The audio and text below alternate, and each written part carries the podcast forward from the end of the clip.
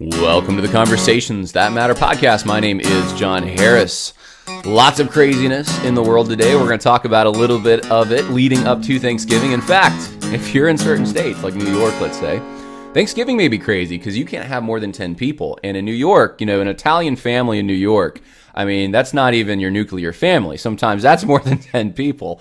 Um, uh, it's just California is similar. A bunch of states have these lockdowns by decree of the governor. So uh, the jurisdictional issues um, are just insane. I mean, it, it, this is you know the, the, go-to, and I've seen some videos where uh, there's one I think I saw was it yesterday in I believe it was Ohio, if I'm not mistaken, or Michigan. I forget. It was somewhere in the Midwest, but you had a crowd of people basically chanting "Get out" to some police who had come into this private business where the people weren't wearing masks. And and one of the things though that they said leading up to this sort of altercation was um, the questioning of the police, the, the pushback, and said, "Where's the law? Show us the law.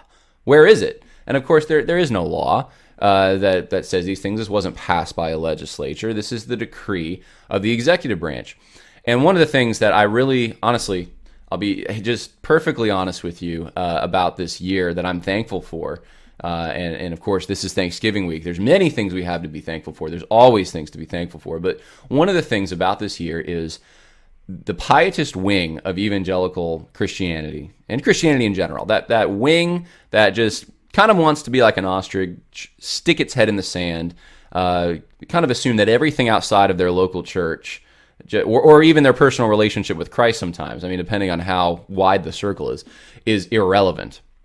Um, that that kind of Christianity isn't working anymore. it's not it's just not practical. It's not where people are. It's not the kind of situations they're facing. It was a luxury that people were able to just have a horrible interpretation of romans 13 uh, myopic one for so long in this country because this country uh, did not challenge directly generally uh, the goings on in the church or in the religious life of the people. And now that has changed completely and 2020 is the year that it happened. And so, churches that um, are having to rethink these things, uh, many pastors have changed their positions on the lockdowns, uh, masks, all that kind of thing, uh, which I think is great. Um, and uh, and the ones that aren't, the ones that are stubbornly trying to still be like an ostrich with their head in the sand, are being kind of viewed by popular audiences, the common people, the lay people, the people that actually fund these institutions, uh, they're kind of being viewed as irrelevant. You know, how can you help us navigate the life we live in? Uh, it's it's that old adage, you know, so heavenly minded, you're no earthly good. And um, of course, you know, there there's the application of God's law is so wide and far reaching. It applies to things like civil government. It applies to the daily decisions we have going to work and functioning. And so, um, so I think if you're heavenly, if you're truly heavenly minded, if you truly care about the eternal truths laid down in God's word, you're going to be earthly good. Uh, but of course, uh, I understand the adage. I get it totally. and um, and this is the year where the wheels are falling off of that kind of religious uh, tradition, uh, if we want to call it that, because it is. It's a it is a Pharisaical religious tradition, basically. Uh, so anyway, um, I'm I'm happy for that. I just want to tell you guys. I've just been you know, I wasn't even expecting opening the show with that remark, but I've just been seeing some things out there that that make me uh, happy to see that churches, even though it's very late in the game, are starting to finally some, some, not all, but some are starting to finally figure out. Wait a minute, hold on. Is that really what Romans 13 says? Does government really have the right to do this? I mean, jurisdictionally speaking, is that even legal uh, to have this lockdown mandate when there's no law? Um, so anyway, uh, that's that's just something. Uh, you know what? I'll probably do an episode on this. I've had a number of people ask me, "Hey, John, what about the mask issue? You know, how do you navigate that?" Uh, and, and, honestly, people approaching it from a completely wrong angle. Some of them, uh, and that's okay. I'm I'll talk about it in a future episode. But the question is usually asked. Um, show me specifically, like chapter and verse, that tells me I don't have to wear a mask. As if the burden of proof and the onus is just completely on the people who don't want to wear masks, uh, when in fact it's not. The onus and the burden of proof is completely on a tyrannical government. It's completely on the people wanting to force the masks. and uh, and we'll discuss that, like I said, in a future episode. But uh, the subject of this episode is not that. I wasn't actually planning on saying any of that. Uh, we're going to talk a little bit about the Stop the Steal rallies. Um, I'm not someone who normally goes to political uh, protests, uh, you know, rallies, whatever. I've been at a few. I, I, I, remember, you know, I was at one of the Tea Party ones when when the Tea Party was a thing. Uh, you know, I've been um, up at uh, when I lived in New York. Uh, we went up to the state capitol a few times for different issues, and uh, one time there was kind of a uh, this was before uh, they had legalized same sex marriage, and there was kind of a, a rally there. I remember. Um, I was young at the time, but you know, it's not a habit of my life, and I think for most people, it's no, we don't want to go to rallies. Um, most people don't want to do that. We don't want to be involved more politically than we need to be we we, we think politics is kind of there. There's it, it's dirty in some ways. I mean, this, I, I just think this is how most people think about it. Even most most conservatives think about it this way. I don't know if liberals all the time do. Liberals tend to that it is their religion often, so. Uh, they're much more likely, I think, to get involved in protests. But conservatives are generally like, leave me alone. I just don't even want to think about it. And in 2020, we haven't had that luxury. Again, this is it is infringing. The political realm is infringing on our lives so much, and um, and, and so for me, uh, this was a matter of conviction that you know um, you know even thinking about it from this perspective in the future when I have kids and grandkids. And uh, if the Lord tarries and I'm able to um, have a relationship with them in a free area where we're able to do that, uh, I want to be able to tell them, yeah, this is where, where I was. This is I was part of it. I saw what was happening in 2020. I did everything that I knew to do um, to make sure that uh, that freedom was not lost. Uh, this isn't about Donald Trump, guys. And those who th- say it is, who think it is, are you're, you're out to lunch. This has nothing to do really with Donald Trump, except for the fact that Trump is the sitting president and Trump is willing to fight. This has to do with election integrity, and behind that is the loss of our freedom and freedom in the sense of civil liberties uh, that have, um, have have been the mainstay in this republic uh, since its well, there have been exceptions, but the general pattern has been, for the most part, that we have faith in the institutions, uh, that we do have free and fair elections. Um, that uh, Americans on both parties are going to treat each other with respect. They're going to treat the church with respect. They're going to um, make sure that there are commonly shared values that Americans hold that are enshrined and those are protected. Well, we don't live in that anymore. And elections uh, is just one aspect of that, but that it's a pretty big one. It's a pretty big one. We don't really have another recourse. Uh, we don't have the media. As, as, as political conservatives and social conservatives, the two go together. We don't have the media. We don't have uh, the political establishment. We don't have um, academia. Uh, we don't have big tech. We we don't even have big business. What we do have our our voice on election day. That's what we have. And now we're finding out, wait a minute, that has been compromised to an extent that it could have, and it looks like it did, impact the election in such a way that the wrong candidate won and perhaps wrong candidates won.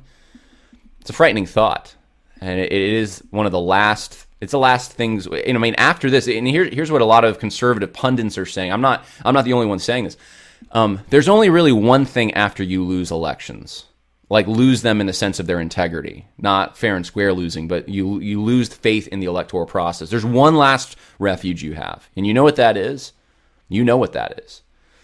And I hope you guys are all, even if you're not a firearms person, even if you're someone who um, didn't grow up with that, I, I hope you're thinking about at least having some kind of mechanism for defense because that's the last. That's it. After you when when you don't have elections anymore, and and there's people, and I've seen them, you know, Antifa thugs. I've, I saw them in D.C. When there's those kind of people that want to kill you, make no mistake, that's what many of them want. Uh, we're already hearing all kinds of things about progressives now that they think Biden's won. Uh, they want to uh, do kind of re-education, uh, and they want to put they make you know AOC was the infamous one for having the enemies list, but there's others who have said they want to do re- re-education. Uh, this, this, is you know for Trump voters to, to you know deconstruct their Trumpism. Uh, this is where we're at. So I, I, sure hope you are hearing what I'm saying and taking it seriously, uh, because if, if we don't have faith in the electoral process, uh, things could get um, things could get ugly. And uh, so, um, anyway, th- this part of the reason that I'm going to these events, I don't want to lose that. I don't want to, you know, I don't want to lose the the country that I grew up in. I don't want to lose uh, the integrity of our our system because I know that leads to tyranny. And there have been some encouraging things. There have been some disappointing things uh, in my observations at both of these rallies. And I want to talk about that with you uh, a little bit. So, first, um, let me share with you this is uh, in Harrisburg, Pennsylvania. That's where I went last weekend. And I want you to notice, first of all, how diverse this crowd is. Here's some pictures. Um, you have a Japanese flag in the bottom left corner here. Um, you have uh, uh, a few people with masks, but by and large, most of the people there do not have masks, uh, which technically I think is actually breaking the new, whatever the new edict is. Um, I mean, I walked into a Planet Fitness there on the way up, and uh, they told me that I had to have a mask even on the cardio machine. I mean, you know, and it was a brand, brand new regulation uh, because of the governor. But people here mainly not wearing masks. Um, many of them, though, like I said, uh, the Japanese flag. Uh, there's a Korean flag, um, and a lot of people from uh, China, uh, North Korea, those kinds of places that immigrated to the United States, along with American flags. Don't tread on me, Trump flags, these kinds of things, and and that is fascinating. Here's a uh, South Korean, I believe, flag, top left. Um, and you know how many people were there? Probably a few hundred you know, I don't know, 500 people maybe. It wasn't a, a, huge, huge crowd, not like the hundreds of thousands that were at the uh, one in DC that I was at the week before. But I would say more than 50% uh, were not uh, Caucasians, uh, mainly Asian uh, immigrants. And I thought that was absolutely fascinating. And I want to I want to show you before actually we'll get here in a minute to the observations. Uh, I so they they had like a, an open mic kind of thing where uh, I guess they didn't have like a keynote speaker or anything. This was very grassroots. This was very um, just common people. No Republican state legislators there. No politicians, uh, which is kind of a disappointing thing. I'll talk about that in a minute. But they had an open mic, and so people were able to just go and make a little speech. And so, um, so I'll tell you what led up to this. I'm going to show you the speech I made. Uh, th- there was one point in the rally, it seemed like it was kind of dying off a little. Um, they had some speakers who just they weren't as articulate, perhaps, and um, just not motivating. And uh, and so I walk up to to where the, the the bullhorn is and stuff, and I'm like, all right, I'm gonna try to get this this party revving again, right? And um, as soon as I'm like in line for it, this this guy comes out who uh, just really charismatic. Like uh, he's tall. Uh, he's his dad was North Korean. He's an Asian guy. He's got kind of like um, tactical gear on, and he starts just giving this excellent speech. And he's you know talking about. I mean, he mentions Jesus Christ a few times, and that's one of the things I've noticed at both the Stop the Steal. Overtly religious guys, overtly religious. Um, and I'll talk about that in a minute too. But he starts talking about Jesus Christ as King uh, and and he's against the Chinese Communist Party. And we look out at the front of the state capitol, and there is I don't know like six or seven cars, you know, like Escalades and stuff come come down uh, the street, and they have signs in different languages like Chinese. It looked like and. Uh, you had uh, even uh, it's a different religion, I think, Falun Gong. I mean, I've never had any experience with Falun Gong, but one of the cars had Falun Gong. I guess they're a persecuted minority in China of some kind. Um, but all these these Asian these vehicles uh, from I guess China, uh, Ch- Chinese immigrants, and um, it became while this guy was speaking a rally against the Chinese Communist Party. Now you think about this for a minute with me. Why in the world would an election in the United States be turn into a, a protest about that election turn into a protest against the Chinese Communist Party? And why would there be so many more Asians there? than than Caucasians. Um, and and I you know I was asking someone there. I said, "Is Harrisburg is there like a big population of Asians?" And and pe- people didn't seem to think there was. Um, so that that even makes it more interesting to me in a way. It means these people are committed. They're probably traveling from somewhere to be here. And I can't say the same, honestly, for a lot of the other people that live in Pennsylvania. And I can't say the same for Christians either. And that's a sad thing to me. Uh, and what I mean by there are a lot of, I think everyone there probably would have claimed to be some form of either Christian or Catholic or something uh, other than the Falun Gong car. I, I, I, do think that because so, so many of the things were overtly religious. I mean, they, I think they prayed the Lord's Prayer, if I remember. Uh, I mean, there was so there's so much scripture I'm having a hard time remembering. Every speaker just about that came up had to mention God in some way.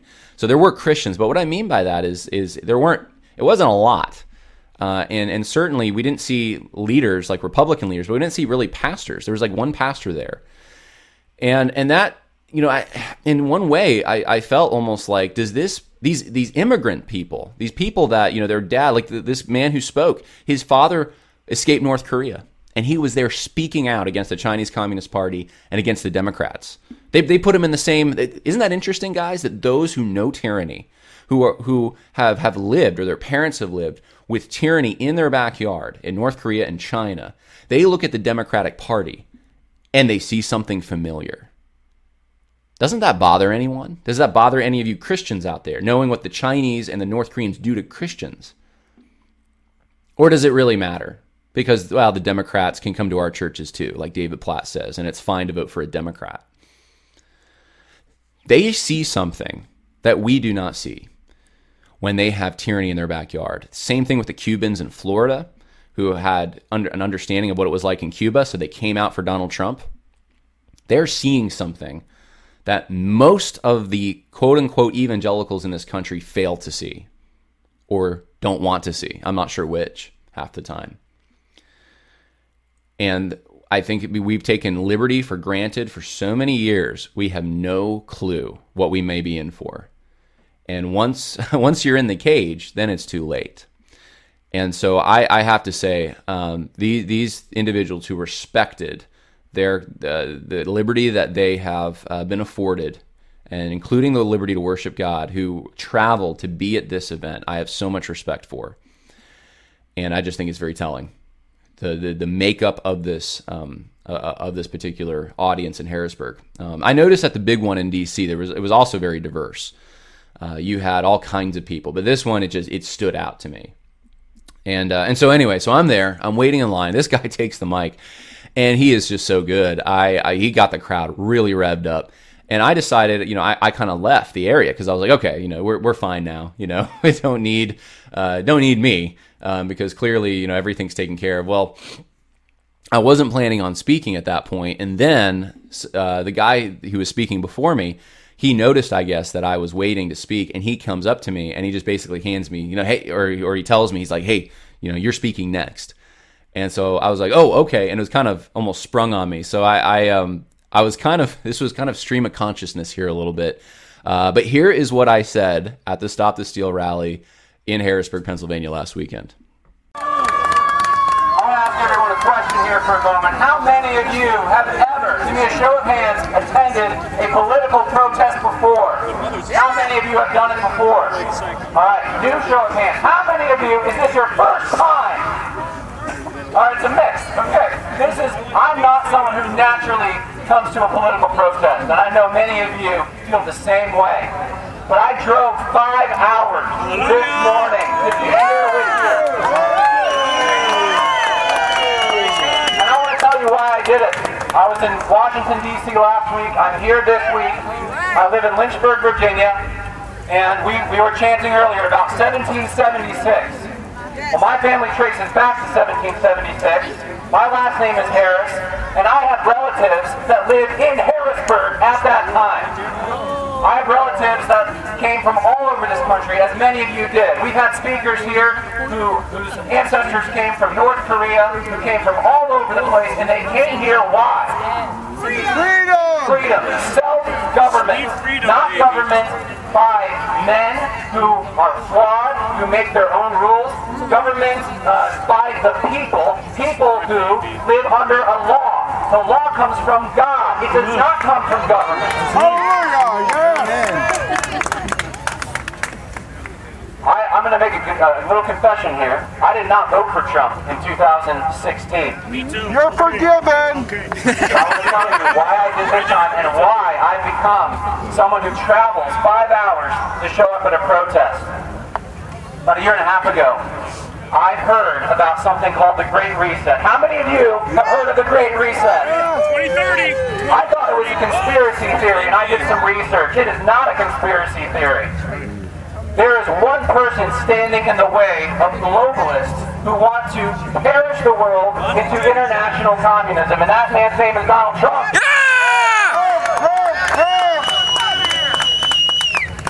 I do not want my children living in a world in which they are slaves of the state. I want them to have the freedom that I have. The freedom, and this is the most important one, to worship God. And not be told that they can't go because of a pandemic. This is, listen, we have a government that is so secular, they think that we're just going to buy the idea that physical safety is the only important thing. What about mental safety? What about spiritual safety? What about being around others? What about worshiping God and obeying His commands? Amen. That's why I'm here today. You know why else I'm here? Because God has given me a responsibility to defend my family. And Hallelujah. the fake president-elect wants to end that right by taking away our Second Amendment. No way! I won't way. let him do it. No way. My wife doesn't like guns. We bought one yesterday for her. Hallelujah. She cried a little when she shot it the first time. She's getting real used to it now. And so am I. Amen. I cannot believe what I've seen. I, I've, I've been to college. I've, I've, I've, I've worked all kinds of different jobs. I'm a small business owner. And it seems like every institution that I turn to is falling to communist propagandists. And I have to ask a question. Where are the men? Where are the men with backbone, with spine, who stand up and stand in the gap to oppressive authority? Amen. Amen. Hallelujah. I appreciate y'all listening to me this morning. I say y'all because I drove up from Virginia. Good job, God. I love you guys. It is encouraging to be here. We need to be here. Uh, you, I mean, showing up. You guys have done so much just being here. The next step, if you haven't done it, please. I did this in Virginia. Call your state legislatures.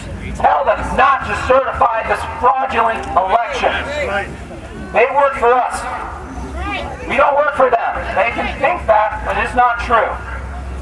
Your state legislatures. If you can, donate to the Trump campaign. It's a lot of money to try to fight this.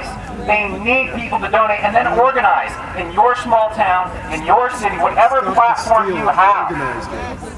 You, everyone has friends. Everyone has family. Even if it's one or two people, organize with them. Talk to them about this. Open your mouth. Don't stay silent like so many people who are trying to keep their head down are doing. We're going to lose our country if we if we stay silent. My ancestors didn't do that. They fought. Their blood is soaked in the soil of this country, and I'm not going to let them down either. So, thank you very much. Again, Yeah, I tend to lose my voice within about two seconds of doing street preaching. I've tried that a few times, and uh, I sound, I'm, I got a limit. Um, but hey, that that was just that's what one guy, and I'm just a guy, guys. I like I said, even in in that little uh, speech there, I, I am just a small business owner. Um, that's what one person can do when they go to some of these rallies. You're there to encourage other people, guys. And I know it encouraged, especially older folks, it encouraged a lot of them to see, hey, here's a young guy, relatively, who's here, who drove, who sacrificed, who cares about the future of this country. Uh, some of them veterans who fought for this country. They want to know that there's someone who cares. And that is a way that you can show that. Um, and there's also obviously practical things to get done. I mean, look, I didn't see anyone from the mainstream media there. Uh, but there were plenty of people with cell phones. Uh, there was one uh, outfit that looked like that maybe they were an Asian, some I don't know what country, but they represented some alternative media, maybe from an Asian country. Uh, the videos make their way online usually somehow. I mean, it, I do think it does make a difference. You're in, you're encouraging people, and you are getting the message out that we need to call our state legislators. We need to donate. Um, and I said to the Trump campaign, I mean, now you can either donate, I guess, to the Trump campaign or you can donate to Sidney Powell directly. Um, but, but, by the way, little tangent here, uh, because I know this is kind of a big deal right now. Uh, there, there's a, so many conservatives in the media seem to think that everything's just falling apart.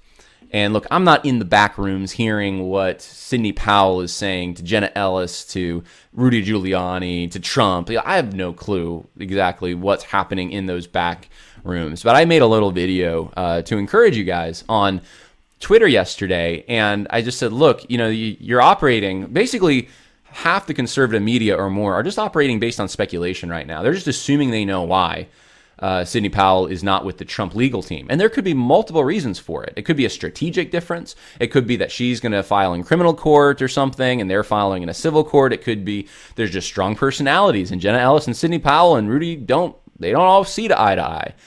And but they're working separately to accomplish a similar outcome, and there's nothing wrong with that. And this isn't just about getting Donald Trump, you know, the the rightful, you know, making sure that uh, he's in because we throw out the illegal votes. Um, this is about more than that. This is going. This fight needs to continue even after whoever the president elect uh, ends up being is in office, because um, th- this is. I mean, and I think Sidney Powell is committed to the long game. I mean, if you know anything about Sidney Powell, she's going to write a book about it. she's probably going to write a few books about it, maybe at least one. Um, she she's going to fight this tooth and nail. She seems like a fighter to me, and her track record is that. And she's a you know track record is that she's a pretty good lawyer. So.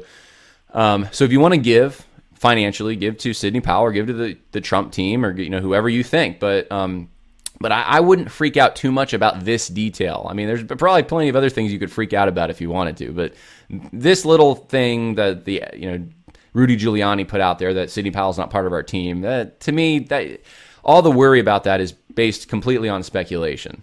Uh, and I've, I've, listened. Look, I've listened to a lot of guys. Oh, Sidney Powell doesn't have the goods. Oh, she's even saying Republicans are in on it. Like, guys, really? You, you don't think Republicans might be also in on some corruption? I mean, come on.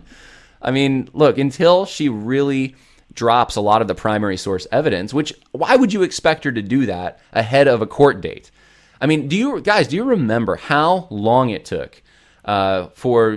I mean, this whole thing with Russia collusion, even with the, the Comey situation, with the Clinton emails. Do you remember how long that whole process took? And we're expecting that in a few weeks, Sidney Powell is just going to drop all the primary sources she has so she can signal to the Democrats uh, all the information she has so they can be ready for her in court. I mean, come on. I mean, let's let's get real about this, guys. This is this takes a lot of resources to pull off, and you know, I, I just I'm just more realistic about this. Uh, I'm trying to be at least. Um, I, I see the, the way I see it, guys, right now with the election itself is you have uh, really, I mean, there might be a third option possibly, but I, it's so po- it, it's such a small possibility. I don't even want to talk about it quite yet. There's two things I could see happening uh, that are positive outcomes, right? One is enough states don't certify the elections, or the or um, courts throw out certifications, whatever they're challenged somehow, that Biden does not reach the 270. Remember, it's not about Trump getting to 270, it's about keeping Biden from reaching 270. That is a more attainable goal at this point. And the other thing, of course, is that it goes to, to the Supreme Court, and the Supreme Court has to make some hard rulings on some of this stuff, which I don't know if there's time for that. Those are kind of like the two ways that this could shake out, and and and you know they may be long shots. Um, but look, that doesn't mean you don't get behind them. It doesn't mean you don't put everything into them. This is going to have far reaching consequences. Uh, and one of the reasons is because there's a lot of people who don't have any faith in the system right now. That's a really bad place to be if they don't think that they have a political recourse for their grievances. That's a really, really bad place to be. And, and you want to make sure that even if Donald Trump uh, it, it doesn't make it, to be the president elect, uh, that you're still fighting this and you're still in court dealing with some of these issues. So I, I, don't think a donation to any of these things is is a bad waste of money or anything like that because this isn't really about Donald Trump. Just so you guys know. Um, but I'm not caving in either, and I'm not. Look, I want to encourage you. I, I think Trump can still do this, and and there there are some questions about. Um, I'll I'll leave some breadcrumbs. There are questions about foreign interference uh, you can look at two years ago the um, uh, executive order Trump made about that topic. Uh, there is something. We'll go look up the Insurrection Acts. Um, I know it's public now, so you can you know about the server in Germany supposedly that uh, was you know involved in the election in some way. Uh, there are other things as well, and um, and so there, there is there is another thing brewing that is related, but not uh, it, it, it's not part of the legal fight, not at this point. and and so I don't know where does that end up. I don't know. Does the DOJ get involved? What do they you know are they involved already? I don't know. So. Um, lots of possibilities. We got to be ready for them, right? And that's that's if there's anything that you hear me saying, it's be ready. Be ready with your family. Uh, you know, make sure that you can defend yourself. Make sure uh, you know there's the common sense things that you'd have in any emergency. Make sure you have those just in case. You always want to be ready. And um, if, if you have, uh, look, if, if your area has uh, a reputable, some areas have these. I know some of you think I'm crazy for even mentioning this because your area doesn't, but some areas, especially in red states, have, uh, like the Constitution allows for, uh, well-regulated militias that are have good reputations. They're not uh, they're not crazy people, and you want to do your homework on that. But you might want to start looking into something like that in case there's real civil unrest. Um, this look if Trump pulls this off somehow, you think there's not going to be civil unrest, and even if he doesn't, and you got a half the country or more than half, per, possibly, who think that they don't have any recourse for their grievances, what what would that do? Um, I mean, it takes it takes one little match for a flame, and and that flame can get big. But all it takes is one first strike. So uh, I just encourage you. I'm not trying to scare you, but just be ready. Just be ready. And this is our time. The Lord has put you here on this earth for a reason at this time, geographically, where you're standing right now. And He just expects you to be faithful uh, to obey his commands, to steward well the things he's given you. That includes your country. And um, and so anyway, uh, a few more things to say about this because I keep getting off on tangents. I'm sorry about that, but hopefully they're they're helpful tangents for you. Uh, let's talk about some of the observations. This is a real reason I made this video, just to to give you some observations about the Republican Party. Uh, first of all, these Stop the Steal rallies are overtly religious overtly so. Check out this clip.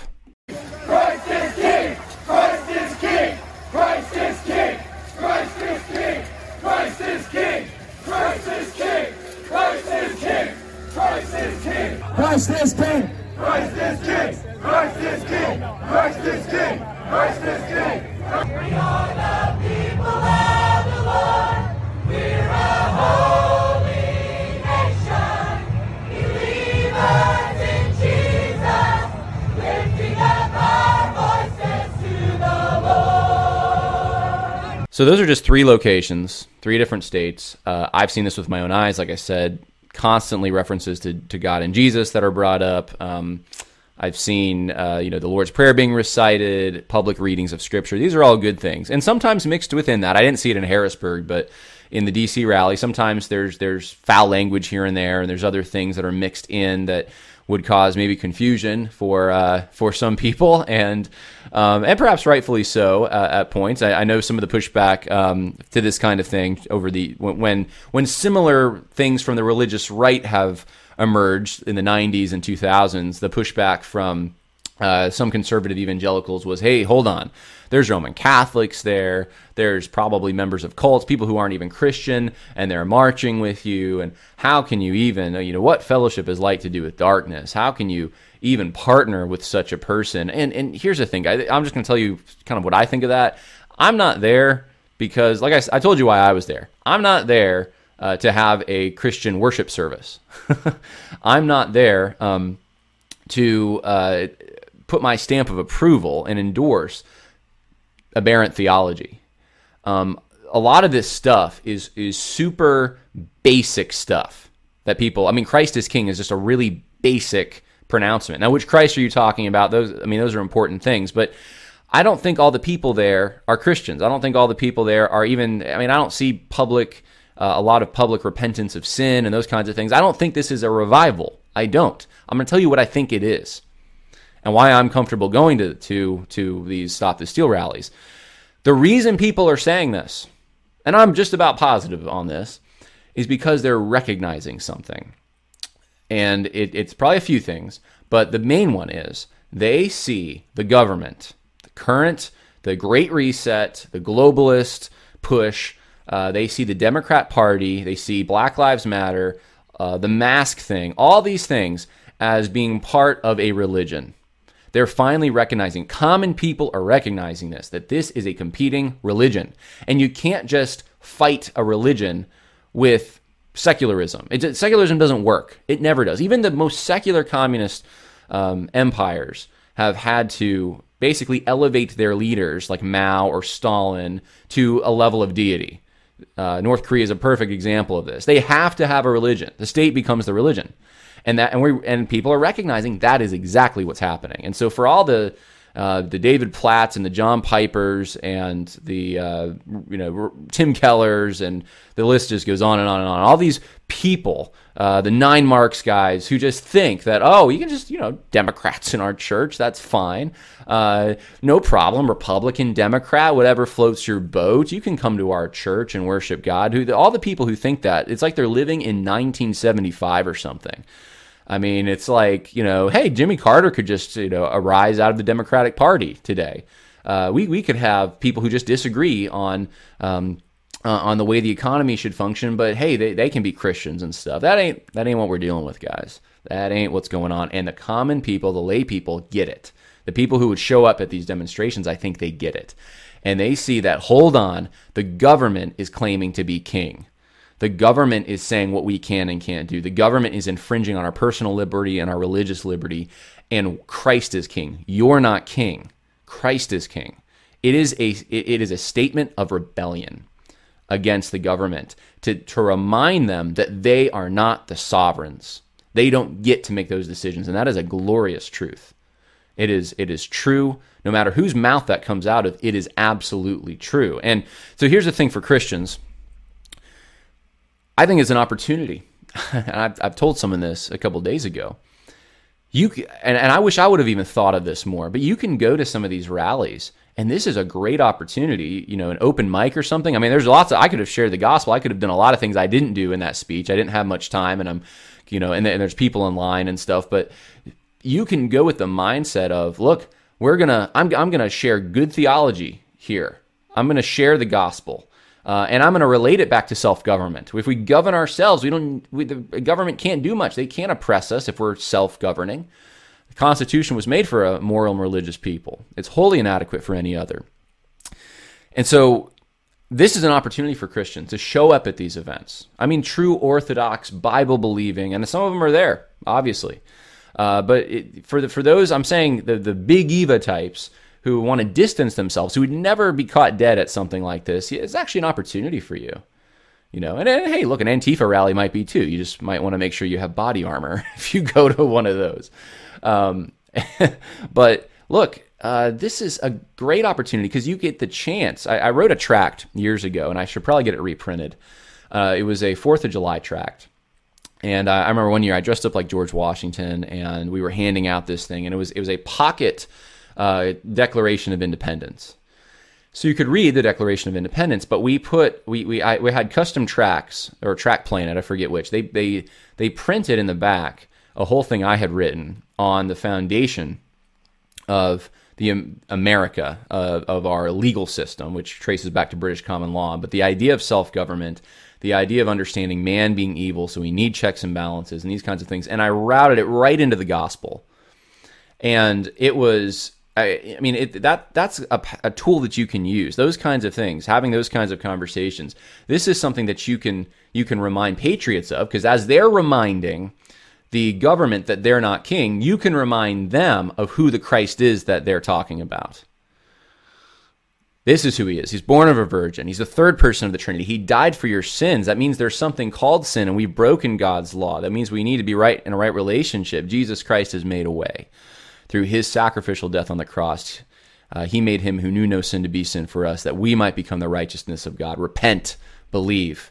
I mean, this it, it's so it really is um, it, a narrative that is just ready for for this kind of. It's fresh. These these people need leaders. That's what I'm trying to say. These people need leaders. They need pastors there. They need uh, political officials there, and they're not showing up. Not like they should be. Um, they need guidance, but they're recognizing something even the elites in evangelicalism don't seem to get. That this is a false religion. The social justice religion is a false religion.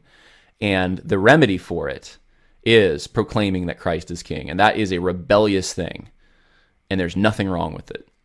So that was an interesting, interesting thing. And the reason that's so interesting, one of the reasons, is because it shows us those who show up, those who actually care about the future of their country, uh, the base of the Republican Party, they're social conservatives, right? They're religious people. They care about things like abortion. They care. I mean, I don't know. I, I heard the pedophilia thing. I don't know how many times. Uh, they, they. I mean, I think if you did a poll, you'd find out the vast majority of the people showing up these rallies, they, they're not down with the gay marriage stuff. They've probably put up with this kind of thing, but that's not who they are. The people that are willing to volunteer and show up, they are social conservatives. And that is the group of people that both Big Eva and the Republican establishment throw to the curb every single chance they get. Social conservatives. Uh, the, because they're, they're the bigots, they're the rednecks, uh, they're those people that don't have a nuanced, holistic pro life approach that we have uh, figured out. Uh, those are the people that are just so simplistic on homosexuality. They they don't realize it can be some innate orientation that you don't really practice. Uh, they just see things in so black and white terms. They just you know simpletons who read the Bible and just try to believe what it says without having the degrees we have. And so I mean these are the people that are showing up at these rallies. Okay, the people that are disdained and and I, I think that is significant because it's the dumbest thing in the world for the Republican Party to throw these people to the curve, to not show up and to lead them. Uh, they're the ones that actually vote for you. They're the ones that actually get you into the office and do all the volunteer work, and they're willing to do it. And it's like there's an army out there that can help you, but you're you're embarrassed because of what will the media think of me? What will the world uh, establishment think of me? Who cares? um, and like I said, elected officials were absent at both these rallies for the most part. There was a few at the, the DC one. Uh, there is more loyalty right now, though, to Trump than the GOP. And this is an interesting dynamic as well, because there, even though I think a lot of these social conservatives, they're not, uh, you know, they, they're not naturally the people that I think would be the hugest Trump fans in the world. I think the reason that they love Trump, and I'm starting to almost feel this way in a sense, the reason there's so much love for Trump isn't because of I mean, as Big Eva would tell you, oh, they, you know, they his character, his the, the his moral inadequacies and so forth. They're, they're almost like the reason people love him. That's not the reason. It has nothing to do with it. If anything, those are stumbling blocks and barriers. The reason people like Trump is because they have been kicked to the curb so many times. And people that uh, sound real good, smooth. You know, I'm talking, you know, the J.D. Greears in the church, and uh, you know, and in politicians, there's there's tons of guys like the Ben Sasse types. These guys who sound so good, and oh, we we're are uh, so gentle and winsome in the way we talk, and and saying things that are could appeal to certain crowds because they're so ambiguous and no one really knows, but it sounds good. Um, some some of these folks, right? Uh, they they have been the last people defending freedom the last people defending election integrity. They're the further, furthest things from it. And those are the basic things. And I think because Trump, even though he's a bull in a china cabinet, he understands defending the basic things. Like we should have fair elections, like equal weights and measures, don't lie, don't steal, like those kinds of things. Like those really, really basic things, which our leaders are supposed to get, but they don't actually follow in real life. They're so busy pontificating and trying to sound smart to the media. Uh, those are the things Trump doesn't care about. He didn't care about playing to that crowd.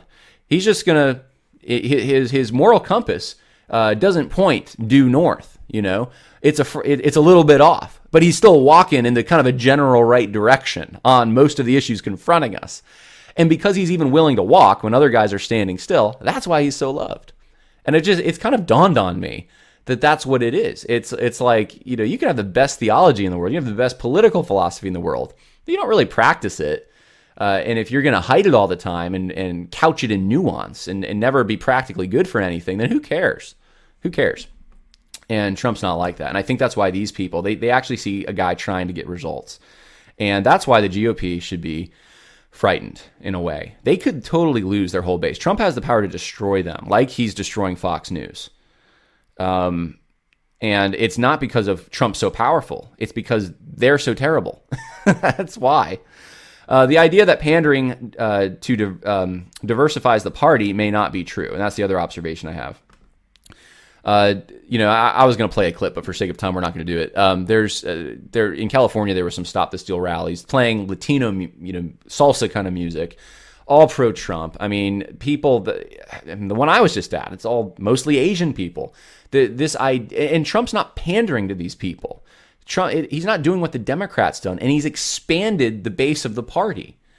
And this is, I think, such a good lesson. This is a good lesson for people in the church as well. You don't have to go the CRT route. Oh, we're going to do racial reconciliation and rip down everything that could smack of colonialism. And uh, we're going to just read our Bibles differently and diversify our library and make sure that we're having quotas and affirmative action programs and blah, blah, blah, blah, blah, blah, blah.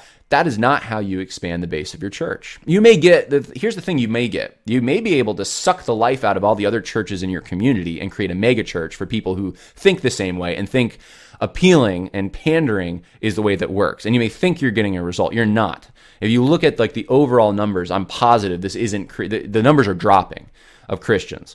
The, the way that you actually attract people who are different than you, and what, whether they eat the different food or whatever, is by being a person of strong convictions and caring about people and the things that are common to all people, and not dividing them up. And that's what Trump has shown.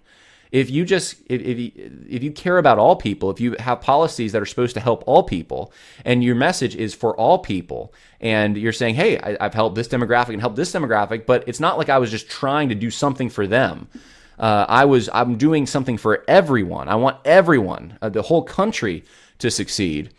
You end up attracting people who are uh, minorities. You don't have to pander to them. You don't have to do the whole uh, the Jesse Jackson thing and, and make them feel like they're all victims and need you. Uh, no, you make you you actually make them feel like they're capable, and and create an environment uh, where they can succeed on their own labor and hard work and dignity. I think Trump has shown this, and I think uh, uh, my fear is that the lessons are not being learned by the Republican Party and by Christian elites in general. I think they're not learning the lessons. They're not showing up at these rallies. They don't know who the base of their own movements are. Um, they don't know uh, why what Trump uh, has done has worked so well, and um, and it's going to come back to bite them if they don't wake up real quick. So, uh, those are my observations on the Stop the Steal rallies. For those who like my political commentary, this episode was for you. I know not everyone is into that. We'll do more Christian social justice stuff later in the week, but uh, but this is a big issue right now, guys, and um, I hope uh, you're preparing yourself. I hope you're gonna you're also going to have a very good Thanksgiving, right? Uh, we have so much to be grateful for. Uh, the fact that you can even uh, watch well, what you're watching or listening, however you're doing it, you have the technology to do this. Um, just having food and shelter. The Lord says, with these things, we shall be content. And we have so much more than that right now in this country. So God bless you all. And uh, until next time, bye now.